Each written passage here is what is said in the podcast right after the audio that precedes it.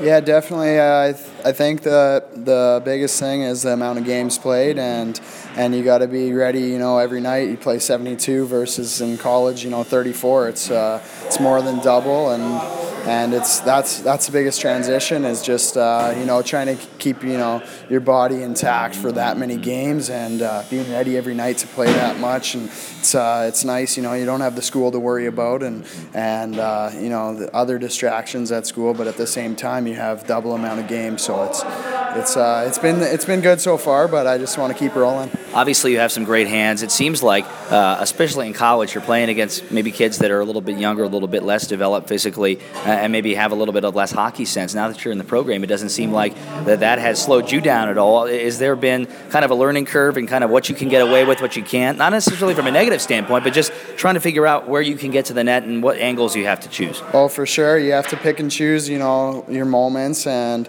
and uh, when you can try and make that move or you know the smart play if it's a dump it in. Uh, I feel like uh, as a as a skill player, you know, you you you don't want to lose your ability to you know make plays and mm-hmm. and so you have to just find a way to to make those plays happen with less time and space and and sometimes that means you know dumping it behind the net or chipping it to a place you can get it uh, versus you know always trying to make a move and I think uh, if you can manage the right time to do each thing then uh, then you'll be all right. Dating back to your college days, anything that sticks out as perhaps your most memorable time from from playing collegiately? Yeah, definitely when we played at uh, Fenway Park there uh, my sophomore year. We uh, we played against Vermont. We won in overtime. That was a really exciting, uh, really exciting game and a lot of fans. Um, so that that definitely be my most memorable moment. Were you a big Boston Red Sox fan going in, and maybe if you weren't, did you come out of that game as a Red Sox fan a little bit?